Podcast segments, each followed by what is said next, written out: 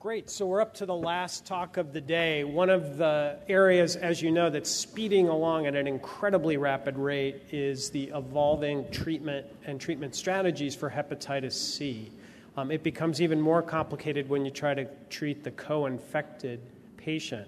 We're fortunate to have an expert on the treatment of uh, the co infected patient with both HIV and hepatitis C. Christy Marks has been involved with uh, a bunch of the studies that are introducing the new agents into the co infected patient. Uh, she, although she's infectious disease trained, she also spends time in our division of hepatology um, at Cornell, and she is assistant professor of medicine at Weill Cornell. So, Christy, help us out with hepatitis C, please. Thank you. And I just wanted everyone to notice there's a new case on the web, the cow, um, and it's a co infection case. So it's a good opportunity to kind of brush up your skills on co infection. So I just need to, yeah, okay. So as um, Trip mentioned, I'm going to talk about co infection today. I'm going to really focus in on treatment because I have 30 minutes and I know I'm not going to keep you here late. So throw something at me if I'm going on and on past the uh, time. So, for the first question, um, have you. Sorry, I didn't do that. Uh, am I advancing them or are you? One minute, okay. Some technical difficulty. So, the first question is going to be Have you managed any Hep C infection in your HIV patients? Have you actually treated the hepatitis C yourself? but we're stuck.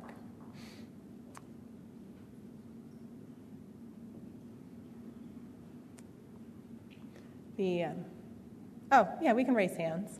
So, how many people? oh, no, we're, we're, now we're going. Okay, so have you treated the Hep C yourself? Music, please.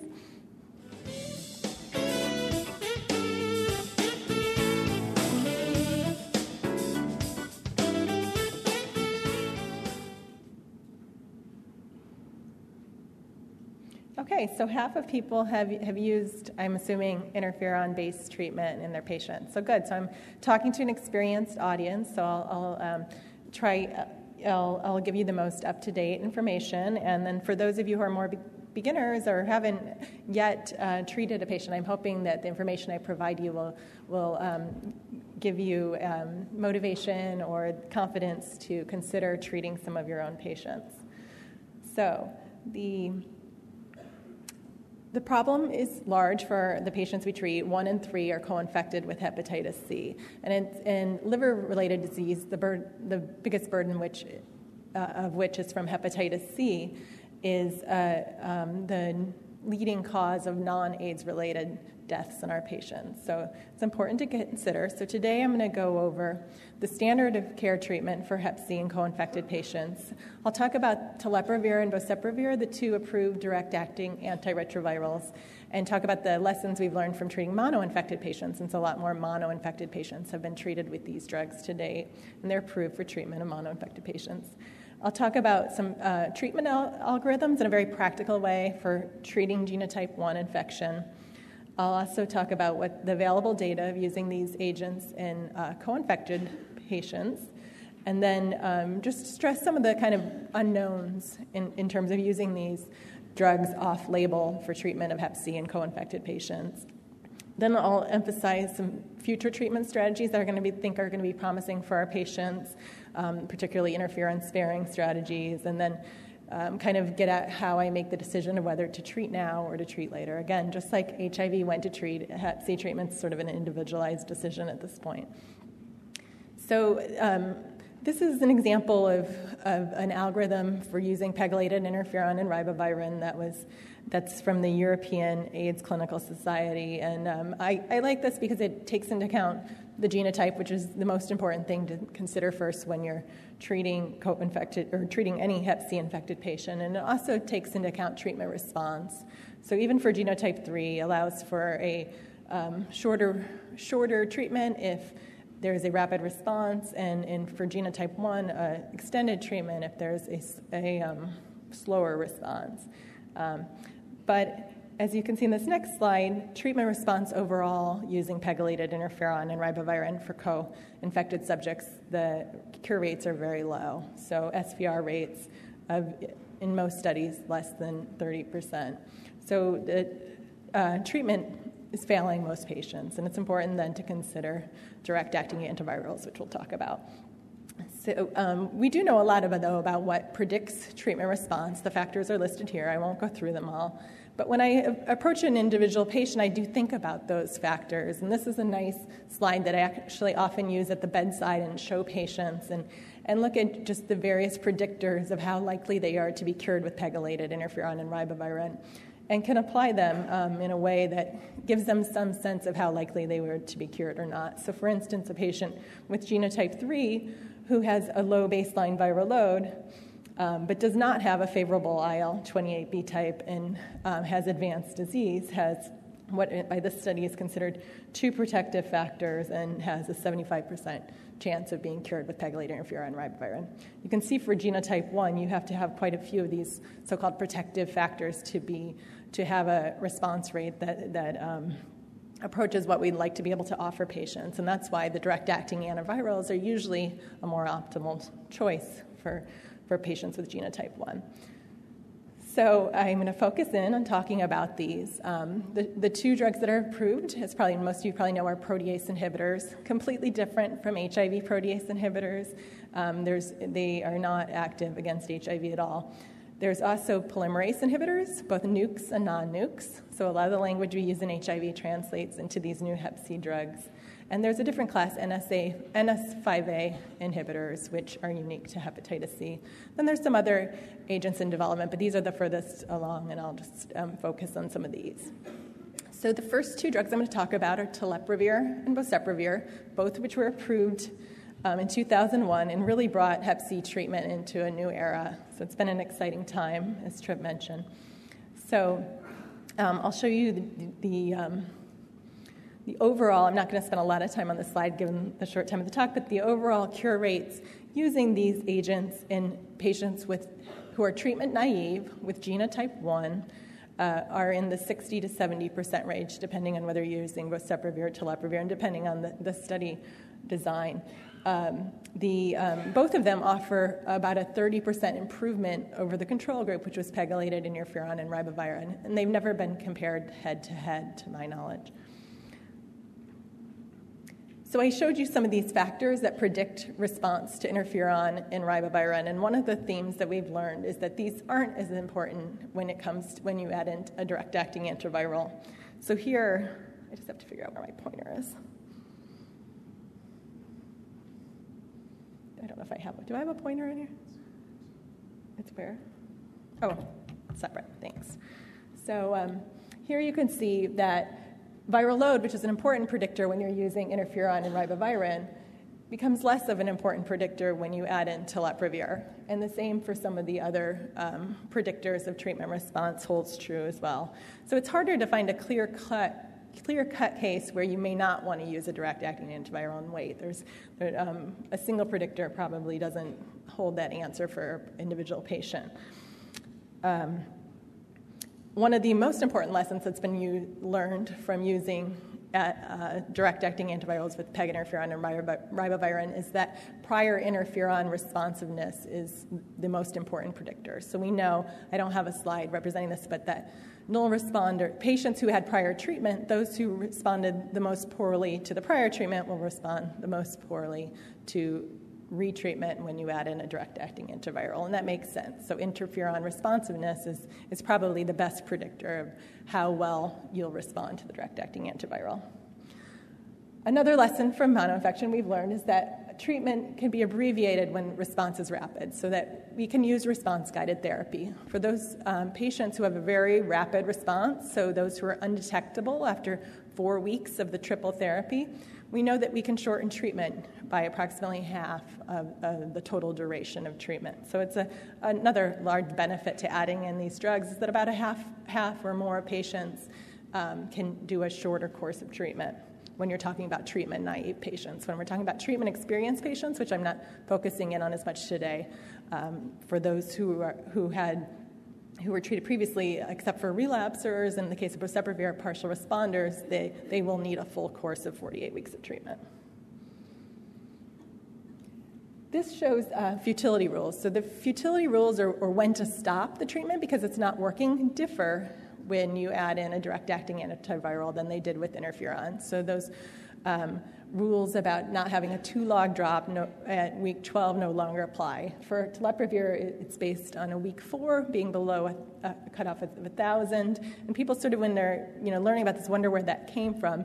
And the reason that cutoff was chosen was because that if a patient has a viral load of 1,000 or more, they're usually actually on their way up. Their viral load has gone down and they're actually breaking through. So, in order to prevent resistance, from, resistance mutations from accumulating, um, it's best to stop treatment. So, the futility rules, rules differ for telaprevir and boceprevir, and I'll show you those in a minute, but they're different than what we used for using Pegin and Ribo alone. And of course, when you add in another agent, there's the possibility of increased side effects, and we do see that. And, and, some kind of typical side effects have emerged with each of these drugs, and the side effect profiles differ, and it can help you um, in choosing which one's the most appropriate for your patient. Both of them can cause anemia, usually about a gram per deciliter more uh, hemoglobin drop than without using them. And then uh, has uh, some some known side effects, including rash, as well as um, some anorectal pruritus or hemorrhoids, sort of various anorectal complaints.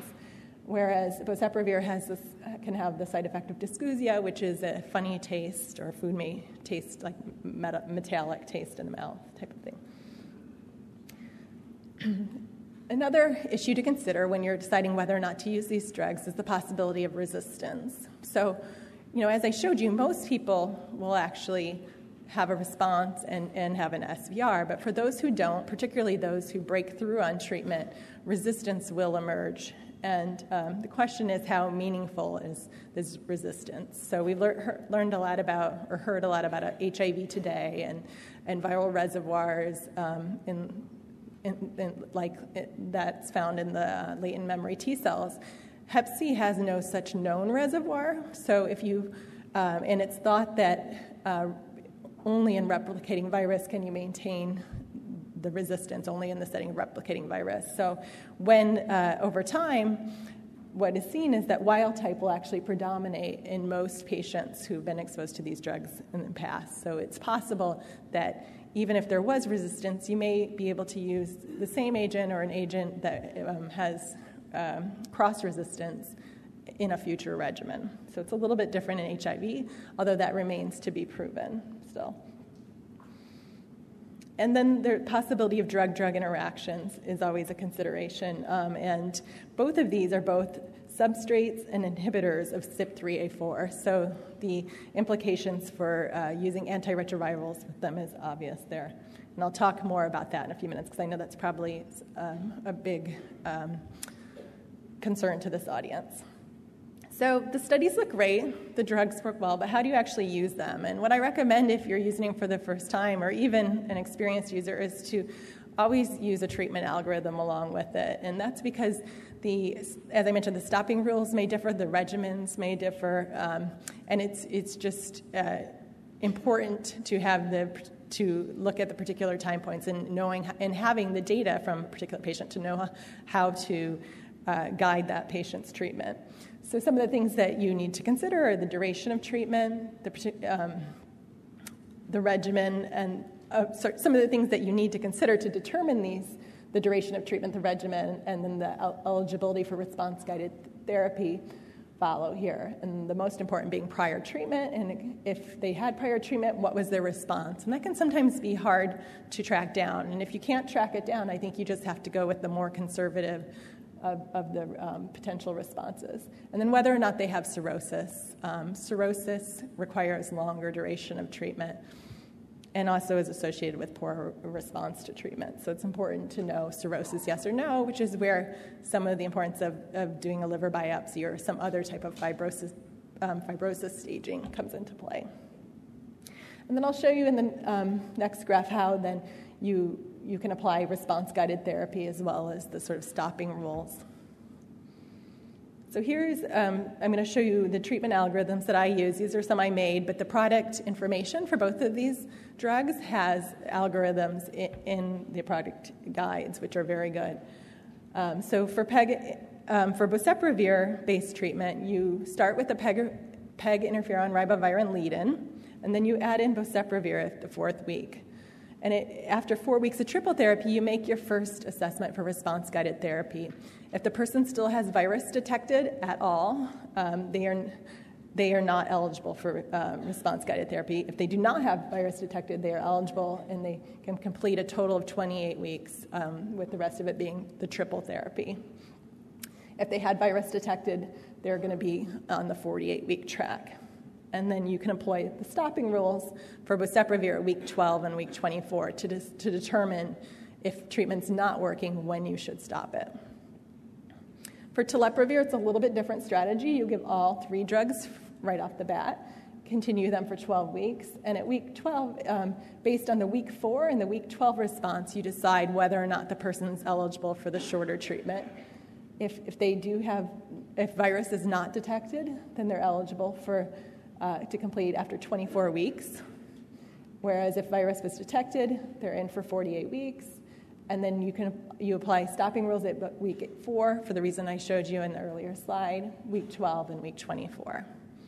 So if you have those alongside you, or um, it, it, helps just not to make an error sort of in deciding what the regimen is. And there, there's different algorithms based on what the prior treatment response is and whether or not the patient has cirrhosis. So. So, with respect to boceprevir, first question for you. With respect to boceprevir and telaprevir, the studies of co-infected patients with the data presented to date use the same regimens and stopping rules approved by the FDA for mono-infected patients. True, false, or I don't know. So those algorithms I just showed you, is that what's studied in the co-infected? Okay, so it was mixed, and a, and a, fair amount of people just don't know. So the answer is no. The algorithm I just showed you isn't what has been studied or presented to date. There are more ongoing studies with algorithms more similar to that or regimens more similar, but what's been studied to date, there has been no response guided therapy studied in co infected patients to date. So I just want to make that point clear. Any data you've seen on co infected subjects has been with 48 weeks of treatment. So um, I'll go through the two studies that have pre- been presented. Um, first, the telaprevir study. And uh, in this study, there were two groups. One group had no history of antiretro, no, was on no antiretrovirals, and the other group, they could either have been on uh, Atripla or an atazanavir uh, based regimen with two nukes. And so, um, like I mentioned, it was similar in that everybody got triple therapy for 12 weeks and then followed by a PEG riba tail, although everybody got 48 weeks of treatment. There was no response guided therapy. And just to note, efavirenz does increase the uh, metabolism of telaprevir, so a higher dose of telaprevir was used in, in patients who were on efavirenz. And what responses did we see? So, um, this is based on what regimen the patients were on. You can see it didn't seem to really matter. The, the numbers are small in each group, so there's no significant difference here. And then overall, 74% of patients were, uh, had an, a sustained virologic response, so appeared to be cured of their hep C. So it's a very good response. And this is not from the same study, but just showing you similar to what was seen in the studies of hep C monoinfection. And you can see it's about a 30% improvement over what was seen with PEG-RIBA alone. Now, these numbers for co-infected patients are quite high with PEG-RIBA alone, so it may be sort of a um, cherry-picked population, or you know, it's small number. So, so the responses are great, but this is a little bit, like I said, higher than what we normally see with PEG-RIBA alone. Just to keep that in mind. In terms of tolerability, it was generally well tolerated, and no side effects emerged um, in patients that had not been seen in, in prior studies of Hep C mono-infected patients. So for boceprevir, uh, again, they, it followed a similar uh, type of regimen as what was done in the mono-infected pa- studies, giving the four-week lead-in, then adding in the boceprevir. Uh, however, again, no response-guided therapy. Everybody got 44 weeks of triple therapy with boceprevir following the lead-in. In this study, they actually excluded NNRTI. Uh, NNRTI, so there was no efavirenz. And that was because of a concern of interaction between efavirenz and boceprevir that we'll talk about in a minute. And what you can see is that boceprevir uh, also improved the SVR rate with um, at the uh, 61% of patients um, compared to 27% with PEG-RIBA alone. And again, similar to what was seen in their mono-infected. And you can see with boceprevir, in contrast to telaprevir, this is after four weeks of triple therapy, but you'll see that more people become undetectable as time goes on. So people don't suppress quite as quickly as they do with telaprevir, and that's why the futility rules are uh, at later points, the week 12 and the week 24. Again, it was generally well tolerated, and there were no uh, different side effects that emerged in co infected patients. So, question Does the use of boceprevir with boosted PIs such as atazanavir, ritonavir, darunavir, lopinavir, lead to excessive risk of both Hep C and HIV virologic failure? Yes, no, or no data exists to answer this question.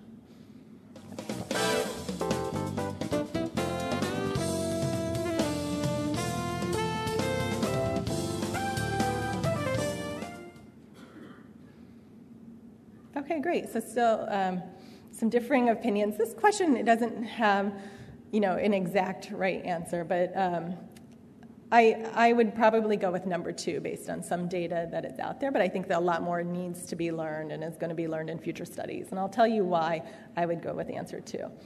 So there is some data, that's why I don't think answer three, is, but maybe it's not adequate data to convince you. So from that study that I just showed you of using boceprevir in co-infected patients, uh, they, these regimens were allowed. So they did allow boosted protease inhibitors into the trial. Now, later uh, data emerged show in, from healthy volunteers showing that there were drug interactions between these agents and boceprevir, which is why many of you may think they, uh, you know, that data exists that they shouldn't be used together. It's the healthy volunteer data that did show PK interactions that were concerning, and I'll show you those in a minute. But actually, when you looked at how these subjects did, um, what was seen is that the responses in terms of the um, Hep C treatment were similar amongst all these groups, and if anything, a little better, but you know, numbers are very small. But there was no signal that people who were on the protease inhibitors were failing Hep C treatment. They also looked was there any HIV breakthrough, or was that a concern? And what they found is actually the group, um, there were twice as many people who received boceprevir. So there were three but there were only three breakthroughs in the boceprevir treated group compared to four in the PEG-RIBA. So percentage-wise, there were actually less HIV breakthroughs, and they had a very you know, conservative definition of breakthroughs so that even um, things that maybe would count as blips were considered breakthroughs. So again, there was no signal that there were increased HIV breakthroughs, but the numbers are very small, and it certainly warrants further study to know if these PK interactions are important. I would think particularly for people who may be on more salvage HIV regimens where, you know, that um, even slightly lower drug levels may matter more to them. So those probably were not the patients in this study, considering um, what regimens were allowed into the study. So, next question Does use of boceprevir with efavirenz lead to excessive risk of hep C virologic failure? Yes, no, or no data exists to answer this question. So again, this is is there more failure of the Hep C treatment when you use these two drugs together? Okay, and, and, people put yes, and this I probably was based on what I told you that they didn't allow efavirenz because of the concern of drug interactions, but actually there's no data on whether if you did allow those two together, would there be increased Hep C breakthroughs? So I would go with answer number three. But what is known is from healthy volunteers that if you give efavirenz and boceprevir together, you can decrease the boceprevir troughs by as much as 44%. So that is usually what would be considered a meaningful PK interaction, but it's actually not known, particularly based on um, what we know about some of the other drugs and that uh, there were not increased Hep C breakthroughs seen. So, no, um, and also, based on the mono-infected studies, there was no correlation be- between boceprevir trough levels and sustained virologic response rates. So it's not clear, you know, how important these are. I think it's something that needs to be looked at and will be looked at in future studies. Um, and this is just showing that um, the protease inhibitors um, levels are also lowered by boceprevir. So there is a concern, I, as I mentioned before, that subjects who you know, may have tenuous HIV control, that boceprevir could, could lower those drug concentrations and put them into trouble. So I still think an abundance of caution should be used, and probably if they're going to use them together, it should be as part of a study.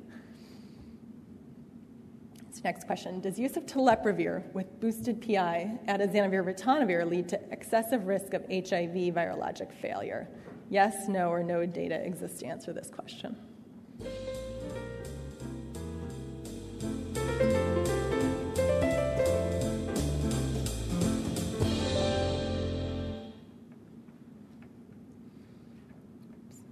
So most of you put no, and I would agree with that answer. So this was one of the regimens that was allowed in the study. There were no increased um, breakthroughs in terms of Hep C control, and also in terms of just drug interaction from healthy volunteers. There's um, no concern when it comes to the HIV levels that you will have lower levels of atazanavir. If, in fact, if anything, it's a little bit increased levels.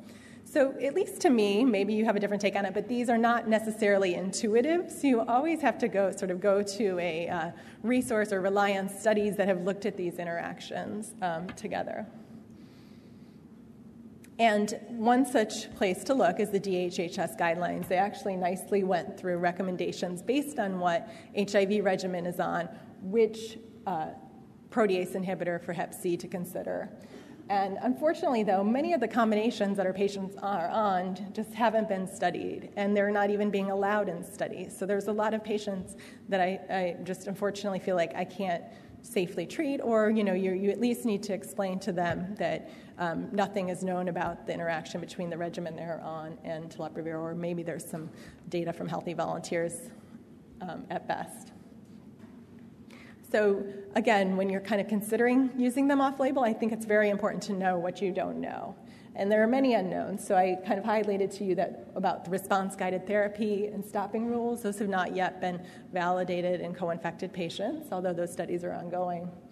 Um, whether patients who have cirrhosis and HIV, how, how, well they do with these treatments is not yet known. Those studies of co infected patients included very few patients with advanced fibrosis and then more issues that are, that are listed there. And then, of course, whether, it, whether they're covered, particularly when you're giving um, efavirenz with the telaprevir, you often have to go to some length to get the drug company to cover the higher, or to get, to get um, the insurance company to cover the higher doses of, of telaprevir that are needed.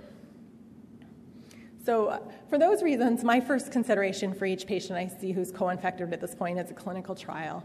There is an open trial of boceprevir and PEG interferon ribavirin that, um, that we at Cornell, as well as some other sites in New York, I know Columbia and I, I believe NYU are, are enrolling into. So, it's one consideration.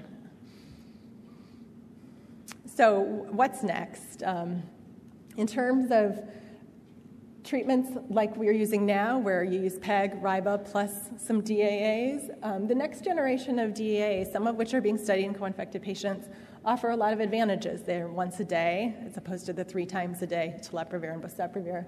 They have less side effects. They, some of them may have better SVRs, and some of them may offer even shorter durations. And then, of course, what the sort of holy grail of treatment is, is the all oral interferon free treatments. And so I'm going to briefly discuss some of those that have been presented, um, and then also, particularly, some agents that I think are a promise for co infected patients since they have little in the way of drug drug interactions. So, this was the proof of concept study. It was sort of the pivotal study in terms of showing that therapy with um, that, that two DAAs can be combined without interferon or ribavirin and, and end up curing some patients who had hepatitis C. So um, four out of the 11 patients who were initially enrolled in the study ended up with SVRs um, without any interferon. And these were null responders. So these were sort of, they had prior treatment, they had absolutely no response. So they were the hardest to treat type patients. So this was very encouraging, but you know, probably not good enough response rates to move forward with it. But what they did when they looked further actually found that both of the patients who were cured were genotype 1b. Uh, and when there was a subsequent or uh, kind of same time study going on in Japan that happens to have exclusively 1B patients, and it had um, extremely high cure rates. Again, small study, you know, tens of patients. Um, but it looked like for, for at least for some patients, those with genotype 1B, all oral two agent treatment may be an option. And so, um, as more data emerged, there was another uh, all oral regimen that looks extremely promising. And this one includes the GS7977, which now has a name, sofosbuvir, uh, and ribavirin. And what sofosbuvir is, is a nucleotide analog polymerase inhibitor. And I consider it's very similar to tenofovir for Hep B. Has a very high barrier to resistance, it's uh, well tolerated. Um, and it's re- you do not see to date has not been seen on treatment breakthroughs with this drug, so there hasn't been resistance reported from um, treatment. And what they found was treating genotype 2 3 patients with just 12 weeks of this agent with ribavirin alone, that they cured all 10 patients who were treated in that group. These were treatment naive patients. When it came to genotype 1 null responders, almost everybody relapsed uh, with, after 12 weeks. So either maybe it wasn't long enough, or maybe for some reason it's not potent enough. For the treatment naive patients, they had nine out of the, or actually uh, 90% of them remain suppressed, but the data is only out four weeks after stopping treatment. Although in prior studies, if you were going to relapse, it usually was within four weeks. So it looks promising, still very early. I think it'll probably be presented soon, the final data, maybe at AASLD. Um, another regimen to watch. So 7977 is interesting because it doesn't, um, it's not a CYP3A4 metabolite, so I think it'll be easier to use with HIV uh, medications. The same holds for daclatasvir, which is that class I talked about that's different. We don't have a similar class in HIV, the NS5A inhibitor. And when that was given together with declatos, daclatasvir with the GS797, with or without ribavirin, um, again, in small numbers of patients, 14 or 15 patients, but all of them were suppressed four weeks after stopping treatment, so that we saw, um, again, 100% response rates. And these small, you know, treatment naive, small number of treatment naive patients, but again, very exciting and provocative, and we'll see what, what comes of studying more patients and, and following them further out, hopefully soon.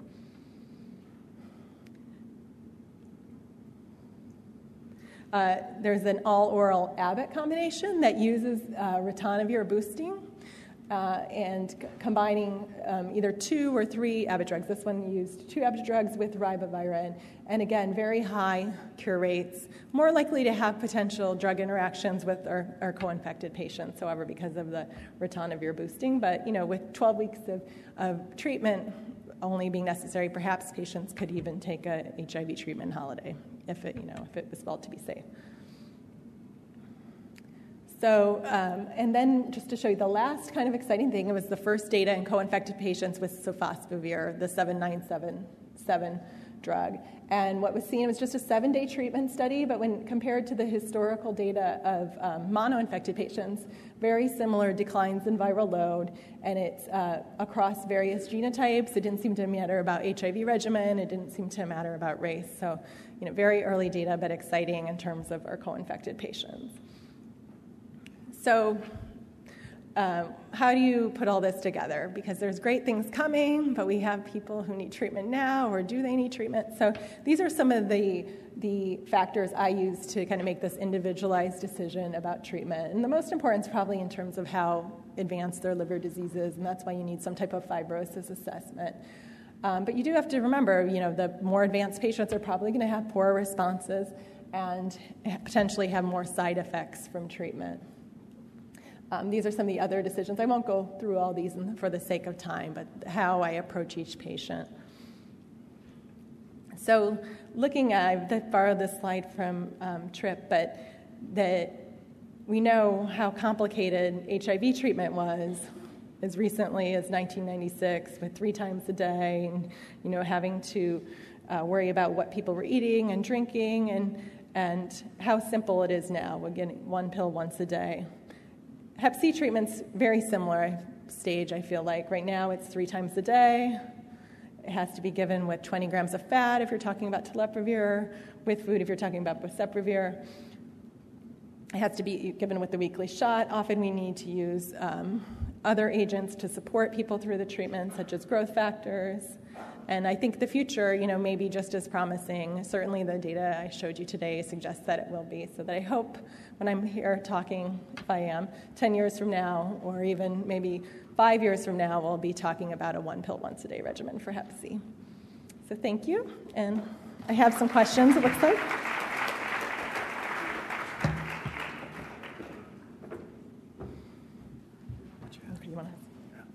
Thanks very much, Christy. Again, if people want to ask questions, please come to the mic.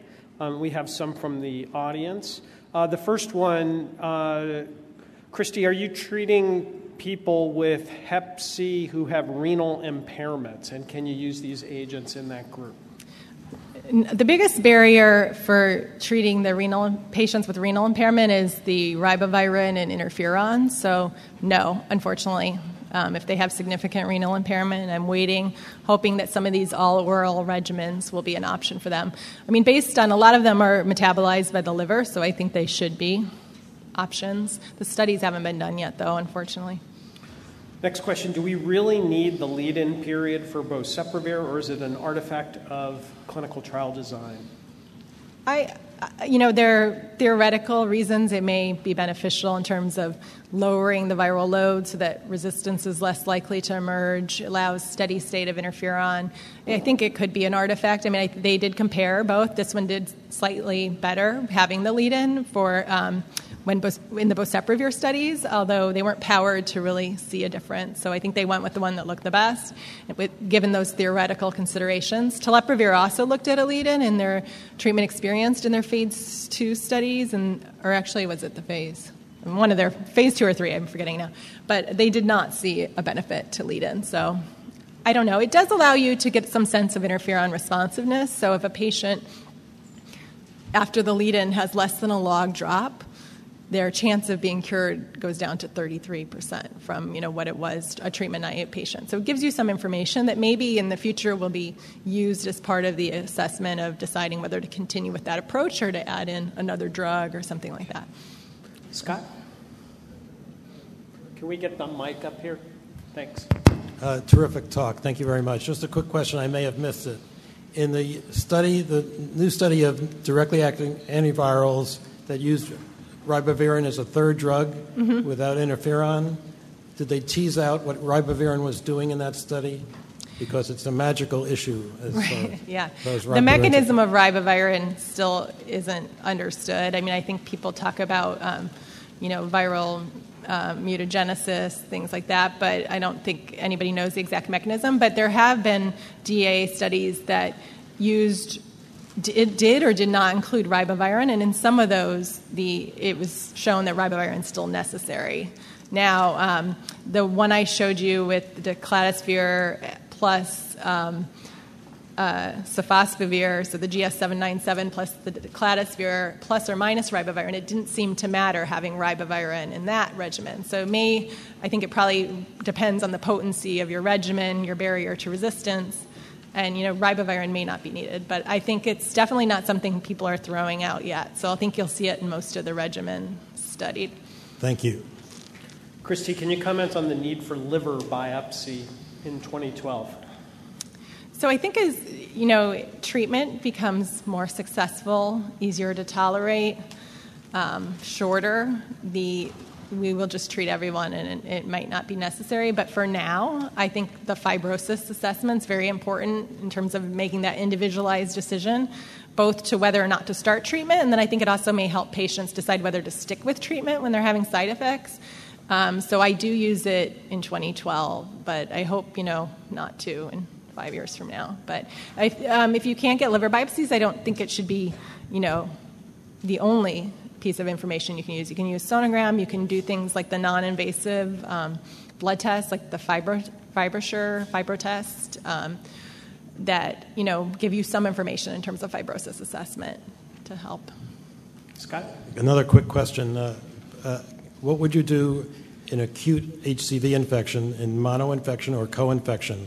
What would be your would you treat, and if so, with what? Yes, so that's a great question. So, actually, anybody who has acute C patients, you can refer them to me. I have an ongoing study that's a um, observational study looking at risk factors, and I, I do offer treatment, and you should to to all of your patients with acute C because it's uh, much easier to treat during that phase. There's cure rates approaching, depending which study you look at, 60 to 80 percent, where you, um, you can use peg interferon alone, or for co-infected patients, usually we use peg interferon and ribavirin for 24 weeks. So a shorter course of treatment, high response rates. Um, we do usually give it time to spontaneously resolve because 20% of patients will. So usually it's 12 weeks after the time of diagnosis that you allow to see if they're going to resolve the infection on their own. Most patients probably won't and then should, should be offered treatment. So, yeah, my answer is I, it, I would treat both mono and co infected, and I'm happy to treat them for you if you're not comfortable with it. Christy, um, co infected person with high CD4s, treat Hep C first, treat with ART first, or some combination?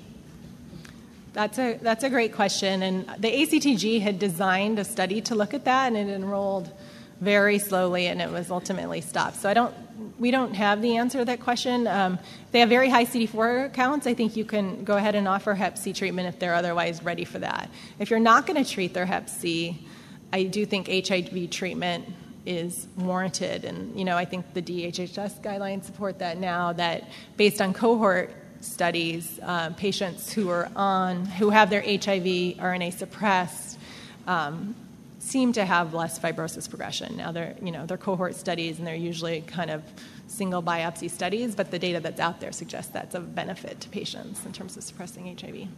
So I'll go, if the CD4 count's high, I'll do either order. If the CD4 count's very low, definitely I would prioritize their HIV. Okay, thank you very much. Thank you for staying.